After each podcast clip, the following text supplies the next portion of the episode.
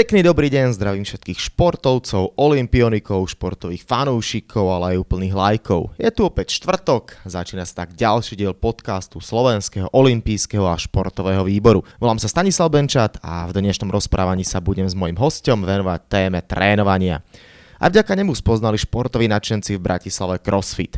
Kondičný tréner Dominik Hopiak sa venoval tomuto odvetviu niekoľko rokov dnes nemá problém CrossFit aj kritizovať a v tréningovom procese sa venuje iným metódam. Jeho služby využívajú športovci ako aj známe osobnosti, individuálny prístup má však ku každému rovnaký. Počas jesene sa podelil so svojimi myšlienkami aj s návštevníkmi jedinečnej športovej akcie Sport Revolution. Dominik Hopiak je ďalším hostom podcastu Slovenského olympijského a športového výboru. Dominik, som veľmi rád, teraz si ďalším hostom olympijského podcastu. Budeme sa rozprávať o športovaní a všetkom eh, možnom spojené s touto aktivitou. Máme za sebou pomerne krátku zimu, ešte stále síce obdobím je, ale počasím ani veľmi nie. Už vonku húfne výdať bežcov. My sa teraz nachádzame u teba v gyme, ale predpokladám, že aj ty veľmi rád chodívaš aj v zime športovať a venuješ sa týmto aktivitám. Si celkovo zástanca cvičenia v zime? Mm, takže v prvom rade ďakujem za pozvanie. Čo sa týka cvičenia v zime, som zástanca samozrejme. Či už eh, keď eh, nám počasie vydá, tak eh, vonku, alebo ak je dostupný gym, tak určite v gyme. Nevidím v tom nejaký rozdiel, že teraz prišla zima, tak nemôžeme športovať. Špeciálne som to ale myslel na to cvičenie vonku. Zimné športovanie je dobré na to, aby človek nabral imunitu, aby trochu zocelil telo. Na druhej strane čo sú možno najväčšie nástrahy cvičenia pri 0 teplotách, respektíve mínusových teplotách? No, v zime uh, najčastejšie prekvapí práve ten chladný vzduch, uh, keď sa niekto vybere behať a infekcia horných dýchacích ciest.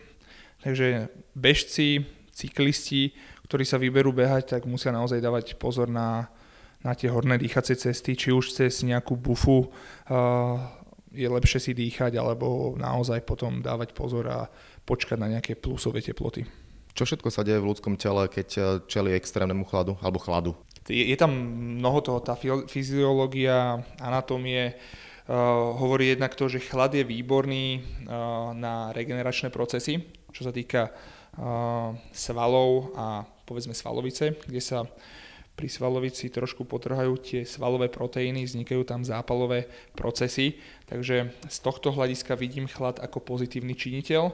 A čo sa týka studeného vzduchu pri dýchaní, tak hold, jak som povedal, keď tá imunita nie je úplne, úplne 100%, tak je to dobrá pôda na to, aby človek dostal či už zápal priedušek, po prípade v neskoršom štádiu zápal plúc a a je lepšie potom asi, asi skôr si oddychnúť doma alebo z, skúsiť nejakú inú variantu indoor, indoorovú v rámci športu. Tak tú indoorovú ty si, môžem to tak povedať, bol priekopníkom crossfitu na Slovensku a aj keď to ste začínali najskôr vonku, ja si pamätám ešte, keď som chodeval na výšku, ak to dobre hovorím, pod mostom Lafranconi ste prvé tréningy mávali. To bolo, to bolo 10 rokov dozadu, kedy sme začali naozaj pod mostom a boli to pekné spomienky, kedy a sme mali bezstarostné hlavy a veľký entuziasmus do športu.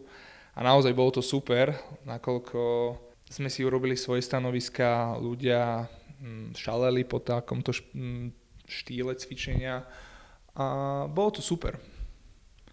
S tým, že neskôr, neskôr sme potom prešli do tých uh, viac uh, organizovaných skupín, už sme to zaštítili pod, uh, pod tú záštitu crossfitu a išli sme do gymu tam som vlastne aj ja spoznal crossfit, keď som raz prišiel na tréning eh, do Lamača. Bol obrovský boom v jednom momente na Slovensku, alebo teda v Bratislave, keď to budem konkrétne hovoriť o hlavnom meste. Ale viem, že dnes ty už crossfit už sa nevenuješ primárne a dokonca si ho neraz kritizoval. Aj počas eh, Sport Revolution si mal svoju stade, si sa rozprával o tomto športe s viacerými kondičnými trénermi. Prečo si zmenil na šport, ktorému si vlastne toľko obetoval a ktorý sa spája s tvojim menom? No CrossFit bol veľký trend v roku 2012, ktorému som aj ja podlahol. A CrossFit ja nepovažujem ako šport, aj keď je veľakrát definovaný a skláňa a špecifikuje sa ako keby šport of fitness. Ja skôr crossfit považujem ako voľnočasovú aktivitu a ako nejaký biznis model, keď sa pozriem na to z línie CrossFit Headquarters a jak to celé rieši. V momente, keď som sa začal na to pozerať ako tento biznis model, uvedomil som si, že nie je tento CrossFit proklientský stavaný a nevenuje sa naozaj tým potrebám, tým naozaj s tým potrebám toho dotyčného človeka, ktorý bežne funguje v bežnom živote. Skôr sa smeruje na taký ten naozaj hrubý, kondičný, sílovo-kondičný rozmer, ktorý je skôr nastavený pre naozaj zdatných atletov alebo skoro atletov.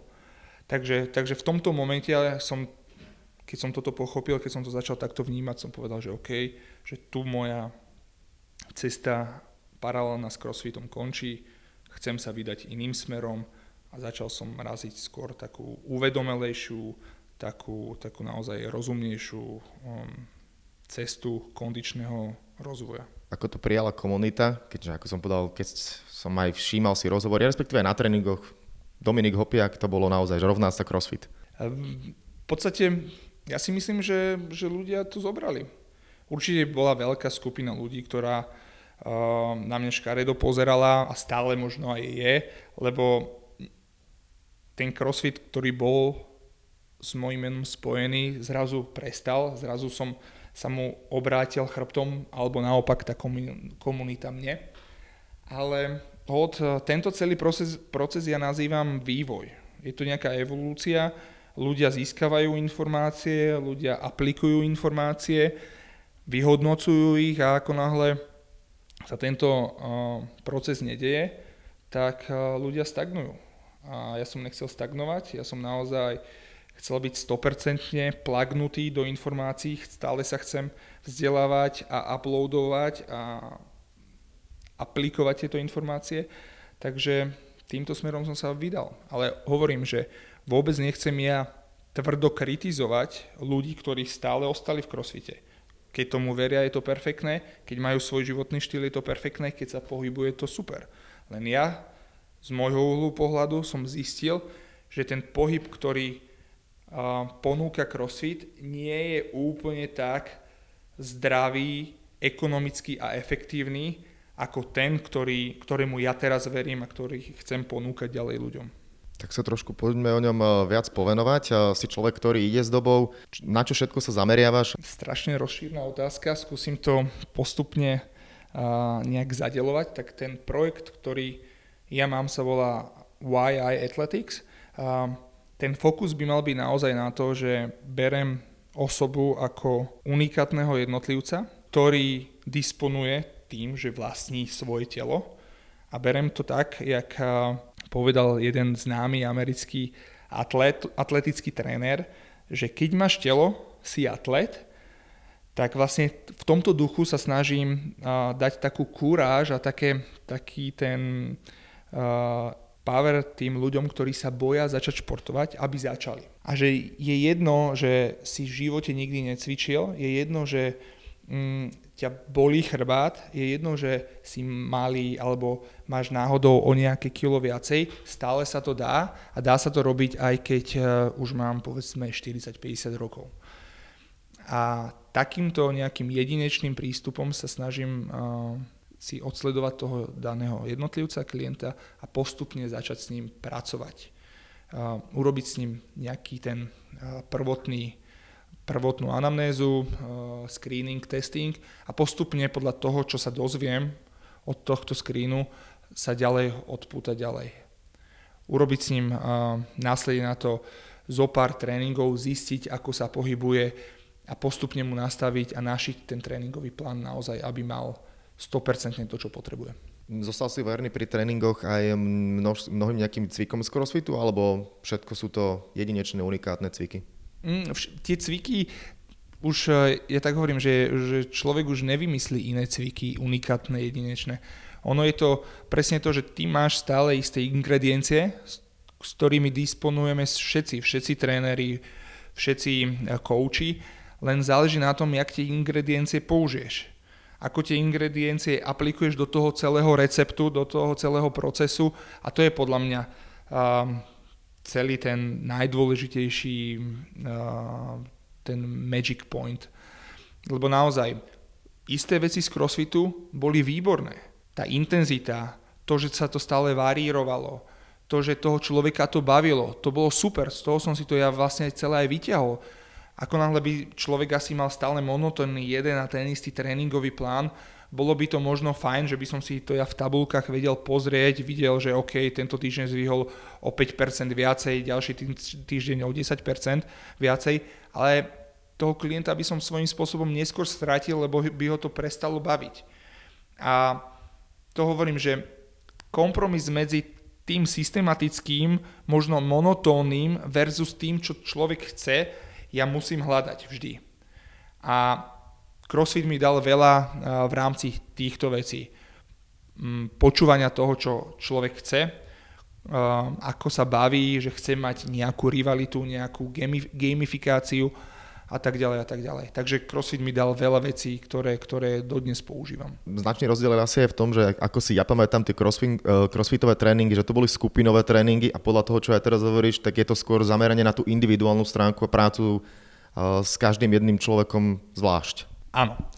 Crossfit uh, mal vždy skupinové tréningy, Nestretol som sa, alebo v malom množstve som sa stretol s tým, že by niekto došiel na individuálny crossfitový tréning. Nehovorím, že to neexistuje, ale skôr to bolo o tej skupine, o tej komunite ľudí, o tom eh, porovnávaní sa, o tej rivalite. Môj koncept je zameraný tiež na skupine, s tým, že snažil som sa v tom vytvoriť nejakým spôsobom líniu, aká by mohla navezovať a prišiel som, že mi celkom sedí ten individuálny prístup na začiatku, kedy s človekom naozaj urobím tú základnú pohybovú prípravu, naučím ho terminológiu, naučím ho celý ten framework celého tréningového procesu, ktorý ja razím a postupne, keď toto celé zvládne, keď je už celkom dobre mm, pripravený, pustím ho do trošku väčšej skupiny. Ja to nazývam, že triplet. Sú to traja ľudia, ktorí už trošičku spolu aj fungujú, pracujú, pozbudzujú sa a v tom triplete ho znovu ďalej nechávam pracovať, trénovať, vzdelávať sa, čo sa týka pohybovej kultúry. A ak on dovolí a ak on chce, postupne ho pustím potom do, do, tej, do tej takej small grupy, ktorá je ohraničená šiestimi ľuďmi ktorú nazývam Team Six. Často sa stretávaš s tým, že keď príde niekto nový na tréning, tak e, keď sa na ňo pozeráš, keď prvýkrát je na tréningu, mnoho cvikov robí zle, a vlastne si to ani neuvedomuje. To sú hlavne návyky ľudí, ktorí chodia do posilňovne, neprídu za trénerom, zoberú činku, niečo robia a možno po roku, po dvoch, keď prídu za niekým a požiadajú ho o odbornú pomoc, tak vlastne zistia, že celý ten čas robili tie, cviky, e, tie cviky zle a ubližovali sami sebe svojmu telu. Ono je to tak, že, že jeden cvik alebo jeden pohyb dáš vykonať desiatim ľuďom, každý jeden človek ti ten daný cvik alebo daný pohyb urobí úplne inak. Takže tie pohybové návyky, tie pohybové stereotypy máme naozaj všetci zabudované úplne inak. Poviem príklad drep. Drep ti niekto urobí cez výrazný predklon. Niekto ho urobí 100%. Druhý urobí tak, že spája kolena k sebe. Tretí, že zdvihne pety. Sú to všetko pohybové návyky, ktoré si ja ako tréner všímam a snažím sa položiť si otázku, že prečo to naozaj tak je. Či je to kvôli tomu, že má skrátený achilovku, či je to kvôli tomu, že flexory bedier sú povedzme skrátené, alebo naopak stabilita trupu je uh, nižšej, uh, nižšieho levelu. Uh, a na toto všetko sa snažím ja nájsť, samozrejme prostredníctvom observovania, uh, nejaký, uh, nejaký liek, alebo, alebo nejakú metódu, nástroj na to, aby ten dotyčný klient ten daný pohybový vzor urobil minimálne na 70-80% dobre. Bavím sa preto, že 70-80, lebo vždy tam budú nejaké kompenzačné mechanizmy a aby ten daný pohyb bol pre dotyčného klienta benefitom, aby sa nestalo to, že v tom drepe mu ja začnem prikladať väčšiu a väčšiu hmotnosť a tým pádom, keď ho nemá dobre metodicky a technicky zvládnutý, tak budem prehlbovať tú jeho dysfunkciu. Takže long story short, potrebujem s človekom najprv očistiť techniku, najprv ho naučiť dobre urobiť daný pohyb, ktorý samozrejme každý má iný, ale musíme ho dostať aspoň na nejakú líniu a level, aby bol 100%. A vtedy môžem ten pohybový, ten cvik zobrať do kategórie rozvoja sílových, kondičných a tak ďalej a tak ďalej schopností, ktorý môžem potom začať zaťažovať a využijem ho ako nástroj na zlepšovanie kondície. Sú ľudia prístupní na kritiku zo strany trénera? Bezproblémový alebo no, mnohí sa možno bránia? 100 ľudí 100 chutí. Ja som momentálne v pozícii, kedy už som si naozaj uh, nastavil svoju uh, armádu, svojich zverencov, nazvem to tak, uh, ktorí sú prístupní tomu. Lebo naozaj je to prirodzený filter. Ja kritizujem, ja motivujem, ja učím. Ako náhle dojde nový človek a na tento môj komunikačný kanál nie je zvyknutý, tak eh, je to, je to niekedy naozaj, že, že padne kosa na kameň a dotyčný klient odchádza, čo ma trošku mrzí, ale hod uvedomil som si to, že moja osobnosť je svojím spôsobom vyprofilovaná, že dosiahol som isté nazvem to úspechy so svojimi klientami a že tieto všetky uh, kanály, metódy a to, čo ja používam, uh, mi sedia a sú naozaj účinné. Avšak nie pre každého. A to samozrejme však z celého sveta vieme, že sú služby, ktoré niektorým uh, ľuďom viacej sedia, niektoré služby maximálne nesedia a je to tak, že nie som pre, tréner pre každého. To berem. Trénuješ nielen, eh, nazvime to tak do úvodzovek, ľudí z davu, ale aj známe osobnosti, či už od eh, športovcov, eh, objavili sa u teba v gyme, alebo celebrity. Aký je ich prístup? Sú možno niekedy až väčší makači ako tí obyčajní ľudia? Rozmýšľam akorát nad jednotlivými celebritami, čo mám. Jedine, čo mám, je ich zopár. Mám Marika Ťapaka, čo je veľmi dobrý makač je to uh, silný chlap, ktorý tiež uh, začínal tým klasickým kulturistickým štýlom a snažím sa ho preúčať do trošku takého funkčnejšieho, novodobého, čo sa mu darí, ale niekedy to tiež pokulháva. Marek je akože fakt makač.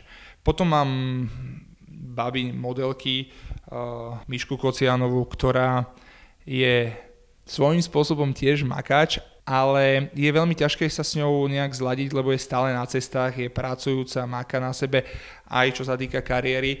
Takže tam veľakrát, keď príde na Slovensko, tak začíname vždy také tie klasické základné veci a vždy sa vraciame k tomu, aby sme udržali nejakú tú jej schopnosť, respektíve nie schopnosť, ale ten level, level kondičnej úrovni na danej báze. Spomeniem toho Mareka Ťapáka, to je herec, ktorý 10 ročia vlastne pôsobí na slovenskej scéne, veľký folklorista, alebo teda milovník folklóru, má pochopiteľne aj od svojho otca e, gény k tomuto celému. On už je ten trošku starší ročník, na druhej strane ja som si to všimol neraz, keď ste dávali fotky na sociálne siete, maká neuveriteľným spôsobom. Možno ťa až prekvapilo, že človek v takom veku podáva také výkony? Vôbec ma to neprekvapilo, lebo Marek naozaj, jak si povedal, má za sebou športový a pohybový background a naozaj na tom človeku je to vidno. Ako náhle pravidelne rok čo rok pracuješ deň čo deň, týždeň čo týždeň, tak to telo po viacerých líniách, po viacerých systémoch sa na ten pravidelný pohyb adaptuje. A tá adaptácia je podľa mňa základ úspechu každého jedného z nás. A Marek je tomu priamým dôkazom, že keď človek nezanevrie na ten pohyb aj v neskoršom veku, tak môže byť stále silný jedinec aj, aj v tom danom veku.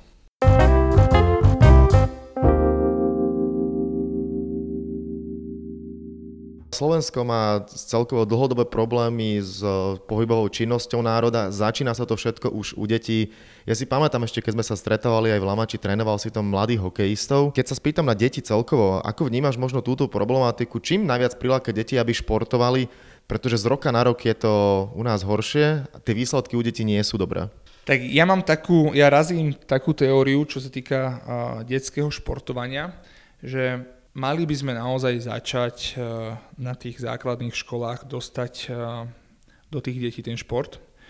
A už len z môjho školského času si uvedomujem, že tá telesná výchova bola na takej druhej kolaji, alebo keď nie až tretej, nakoľko vždy tá telesná výchova bola buď 0 hodina alebo 8 hodina, tie šatne a tie sprchy vyzerali tak, jak vyzerali, že dotyční žiaci sa tam vôbec nechceli nie že sprchovať, ale zdržiavať.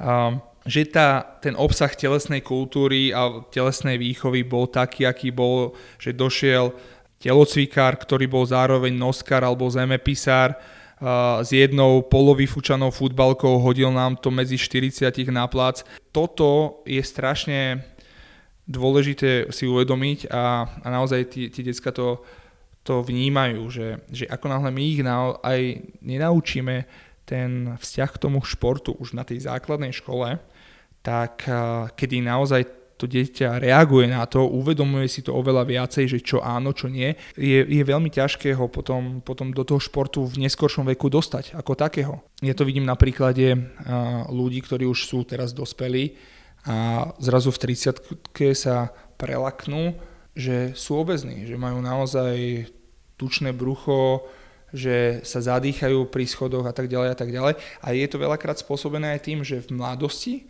dostali do vienka talent, že sú štíhli a nepotrebovali pre túto figúru nič urobiť. Proste boli, mohli zjesť koľko chceli a tak ďalej a tak ďalej.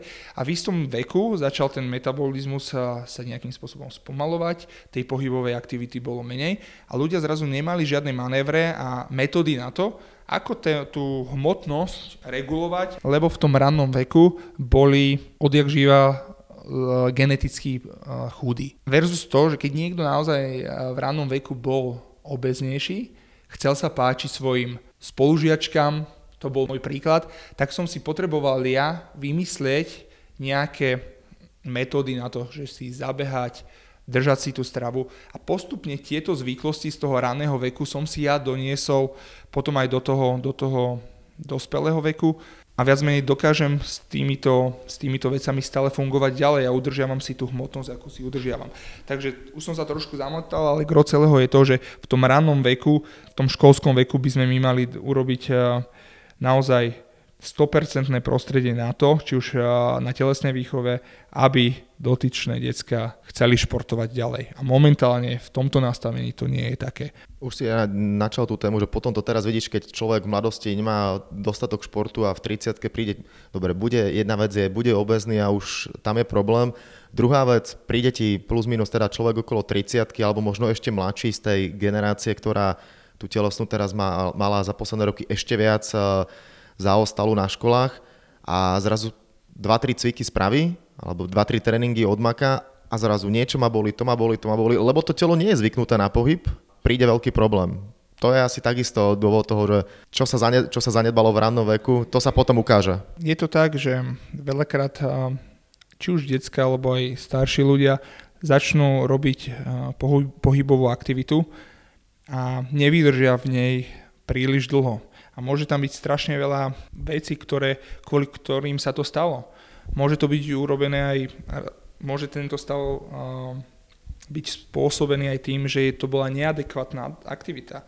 Že to bola aktivita s príliš veľkou intenzitou, že to bola aktivita, ktorá uh, bol, trvala príliš dlho. Aktivita, na ktorú naozaj ten dotyčný jedinec nebol zvyknutý alebo nemal predispozíciu.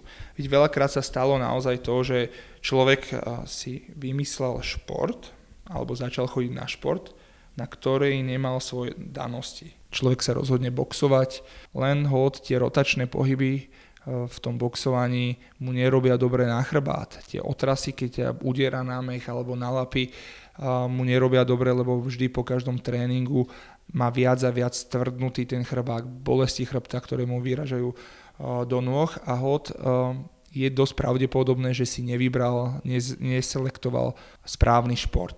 Druhá z vecí, ktorá, ktorá môže byť, tak je len to, že dotyčný nemá dostatočné, dostatočnú vytrvalosť zotrvať v tom a nebaví ho to. Tretia z vecí, ktorá môže byť v tom, že prečo dotyčný nezotrvá v športe, je aj to, že je precitlivelý. Veľakrát sa to stáva, že chlapec chce robiť posilňovanie alebo MMA a dotyčný sa ho dotkne alebo niečo a hod tie senzorické vnemy, či už tej pokožky na úder alebo na svalovicu sú tak veľké, že že ho to boli, že mu je to nepríjemné a nie je dôvod, prečo by v tom mal pokračovať. Je toho milión, milión, čo, čo môžeme, o čom môžeme polemizovať. Um, túto myšlienku som chcel len ukončiť tým, že, že veľmi dôležité je tá motivácia, kvôli ktorému my ten šport robíme, alebo nejaký ten, ten uh, vrchný naddôvod, že prečo začínam robiť šport. Ak je dostatočný ten, tá príčina, prečo som to začal ja robiť, tak ak je to naozaj že silná, tak eh, hod, tá motivácia je tiež eh, väčšia a je viac pravdepodobné, že v tom športe zotrvám. Množstvo ľudí na Slovensku to má dané tak, a myslím, že to nie je iba na Slovensku, ale celosvetovo, chcú mať, chcú dobre vyzerať, chcú makať, ale popri tom si aj trochu užívať život a neraz si vyhodiť z kopítka. Ty si, ty ako kondičný tréner, vieš si predstaviť tú kombináciu, alebo dá sa vôbec pravidelne cvičiť, makať a do toho piť alkohol, fajčiť cigarety aktívne?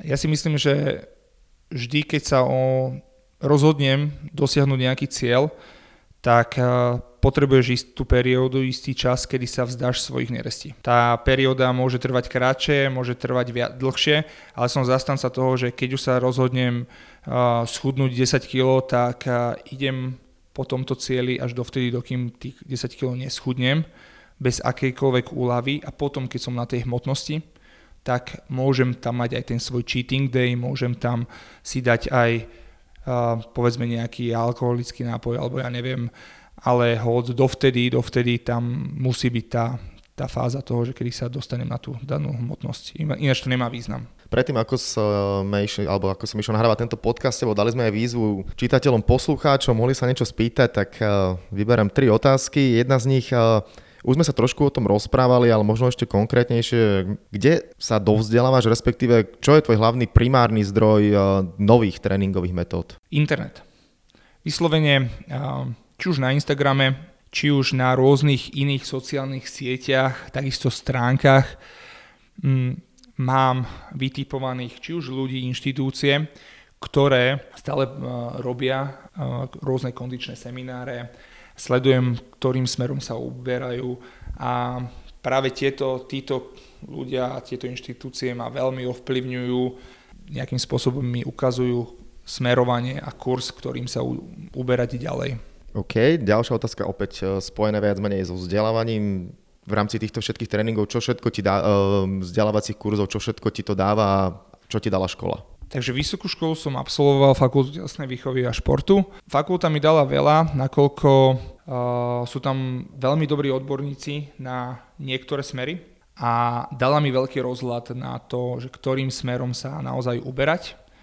Dala mi základy anatómie, základy uh, fyziológie, uh, takisto fyziológie telesných cvičení, základy mojej špecializácie, ale bol to skôr taký pre mňa odrazový mostík na ďalšie a ďalšie vzdelávanie. Takže také malé posolstvo pre mňa, že keď niekto skončí vysokú školu, tak naozaj len vtedy to začína. No a tretia otázka trošku bola inak myslená, ale ja ju trochu zmodifikujem. Predstav si modelovú situáciu, že si tréner hokejového týmu, kondičný tréner, na čo by si sa zameral, aké by to bolo trénovať vrcholový tím? Dáme príklad, Slovan Bratislava, sme v Bratislave. Na čo by som sa zameral pri tréningu hokejového týmu? Mm, zameral by som sa na komplexný tréning, hlavne mm, ťažká otázka. Ťažká otázka, lebo naozaj teraz konkrétna odpoveď ma nenapadne. Neviem v podstate ani, jak dotyčný hokejový tím trénuje. A viem, že v hokejových tímoch a kluboch je veľa, veľa, veľa populárne vspieranie, čo by som určite svojím spôsobom modifikoval, nakoľko mnohí hokejisti aj u nás v gyme, ktorí chodili trénovať, nezmyselne robili clean and jerk, ktorý jednak je vedený, inak povedané, v podstate nadhod, ktorý je vedený zbytočne z, zo zeme, čo pre hokejistu tá pozícia nemá úplne tak význam. Uh, urobil by som skôr hangové cvičenia, ktoré idú skôr z nadkolien a premiesňoval by som klasika do polodrepu, ale už by som to zbytočne nedával nad hlavu, nakoľko ten hokejista, jeho primárny um, pohyb nie je zdvíhať ruky nad hlavu, iba možno keď dá gól, kedy sa teší. A určite by som tam uplatnil viacej kettlebellové swingy, a rôzne balistické pohyby a kráče intenzívne intervaly, nakoľko to striedanie, keby som mal povedať, je niekde okolo 20 až 40 sekúnd, takže zbytočné spinningové hodinové bicyklovanie alebo behanie na kolíbe uh, by som určite tam nedával. No, iba mi tak zo strany ešte napadá, kebyže si náhodou teraz skladne, tak by tomu musel byť ešte pridružený nočný budíček, pretože Jaromír Jagr by ťa o 3 ráno zavolal. Áno, áno, to viem. Mám ho naštudovaného. Dobre, no súčasťou olympijského podcastu sú aj dve rubriky. Ty ako športovec, alebo teda aktívny človek v športe, určite dbáš aj na to, aby tvoja strava bola čo najlepšia. Ako vyzerajú tvoje raňajky, alebo teda ne, neviem, či máš nejaký raňajší rituál, bez čoho si nevieš predstaviť začiatok dňa? Popravde ja som typ človeka, ktorý a, skúša rôzne verzie stravovania a momentálne sa snažím sústrediť na to, aby moje raňajky obsahovali bielkovinu, prevažne primárne bielkovinu. To znamená, že začínam deň veľakrát proteínovým pudingom, keď mám viac času večer, tak si urobím vajíčka na tvrdo, ktoré sa snažím či už pred tréningom alebo počas ranných tréningov zjesť. A taktiež vždy, vždy, vždy pijem kávu akože tá káva je a ten kofeín je pre mňa taká nerest, ktorou som sa chcel s ňou praštiť, ale, ale nejde mi, lebo je to pre mňa taký rituál a taký nakopávač. Takže raňajky mám v podstate v tomto móde. Druhú vec, ktorú sa snažím dodržiavať je uh, naozaj mám aj vegetariánske dni. Určil som si, že mám útorky, štvrtky vegetariánske dni. Nie je to kvôli tomu, že teraz potrebujem to ja nejakým spôsobom riešiť, že ja vegán a tak ďalej a tak ďalej, ale myslím si, že uh, pre mňa, ktorý bol odchovaný na paleodietách, na crossfitových, mesožrúdských filozofiách, je zbytočné jesť toľko živočišných bielkovín, takže minimálne to regulujem na dva vegetariánske dni a je zaujímavé pre mňa aj si vyberať rôzne verzie rastlinných bielkovín, do, do jedálnička. Ďalšia taká zásada, ktorú uplatňujem a ktorá sa mi potvrdila, že je fajn na reguláciu energetického príjmu a výdaju, toho balancu, je to, že snažím sa raz v týždni robiť uh, fasting, to znamená, že buď 24 hodinové hľadovanie alebo 36 hodinové. Uh, nehľadám za tým žiadnu detoxikačnú kúru, nič. Je to skôr o tom, že chcem na začiatok týždňa častokrát buď pondelok alebo nedelu. Fastujem, aby som si ja urobil ten energetický výdaj, tento záporné číslo, ktoré potom postupne v tom danom týždni môžem ja doplňať. A ja som práve ten typ, ktorý nemá problém nabrať hmotnosť, skôr ja potrebujem zhádzovať kila jednak aj pre rôzne behy na vytrvalostné veci. Takže vlastne tento môj uh, fastingový deň mi nejakým spôsobom napomáha k tomu, aby som ja tie kila nenaberal, ale naopak trošku znižoval. To je ďalšia vec. Jedenkrát v týždni sa snažím mať rybu, omega-3 masné kyseliny mám ako suplementy. Suplement ďalší, ktorý využívam a na ktorý nedám dopustiť je kreatín. A neviem, čo ešte ďalej. Myslím si, že to bola úplne dostačujúca, bohatá odpoveď. Dobre, a poďme na záverečnú časť a to je olimpijský kvíz.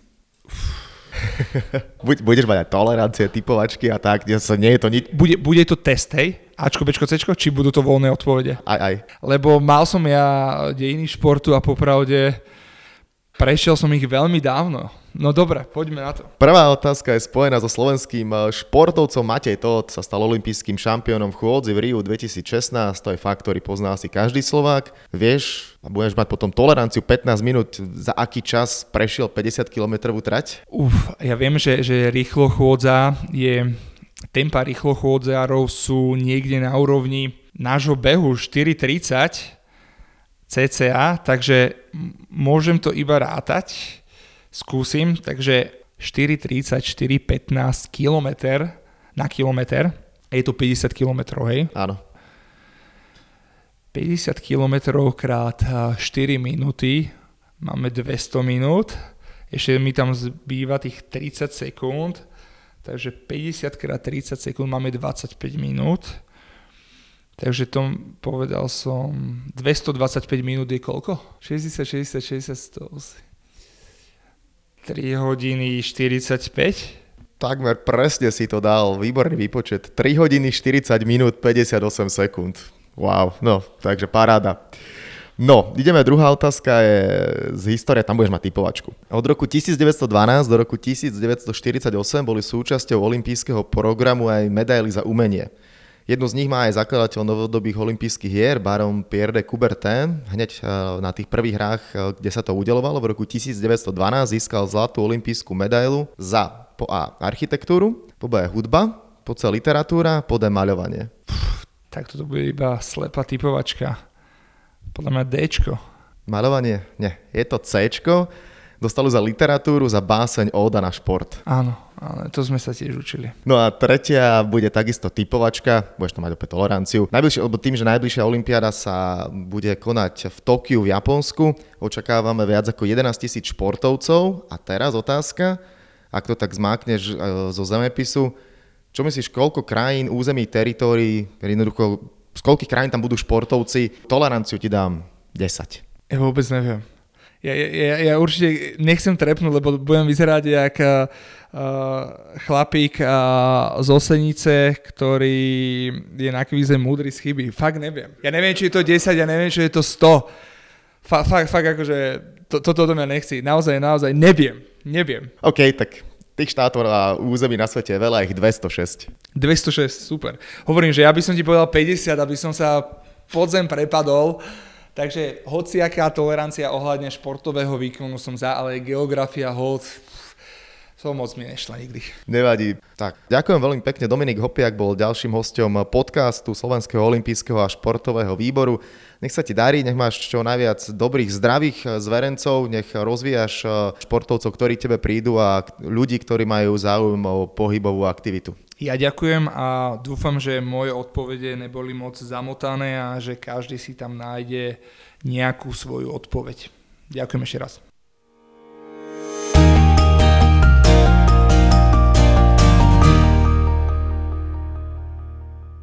Tak a to je na tentokrát všetko. Dúfam, že sa vám náš podcast páčil. Prihláste sa na jeho odoberanie vo svojej podcastovej mobilnej aplikácii na platformách Google Podcasty, Apple Podcasty a Spotify. Podcast môžete podporiť tým, že ho odporúčite niekomu z okolia alebo náš podcast ohodnotíte na Apple Podcastoch. Veľmi nám to pomôže. Všetky olympijské podcasty, ako aj podcasty Talksport, nájdete na stránke www.olympic.sk lomka podcasty.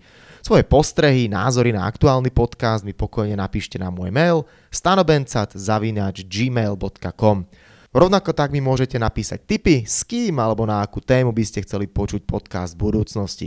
Volám sa Stanislav Benčat a už teraz sa teším na vás pri ďalšom dieli. Zatiaľ sa majte! Olympijský podcast vám prináša exkluzívny partner Slovenského olympijského a športového výboru spoločnosť Typos, generálni partneri Toyota a 4F – a hlavní partneri Dôvera, Slovenská sporiteľňa, Kooperativa, Transpetrol a Matador.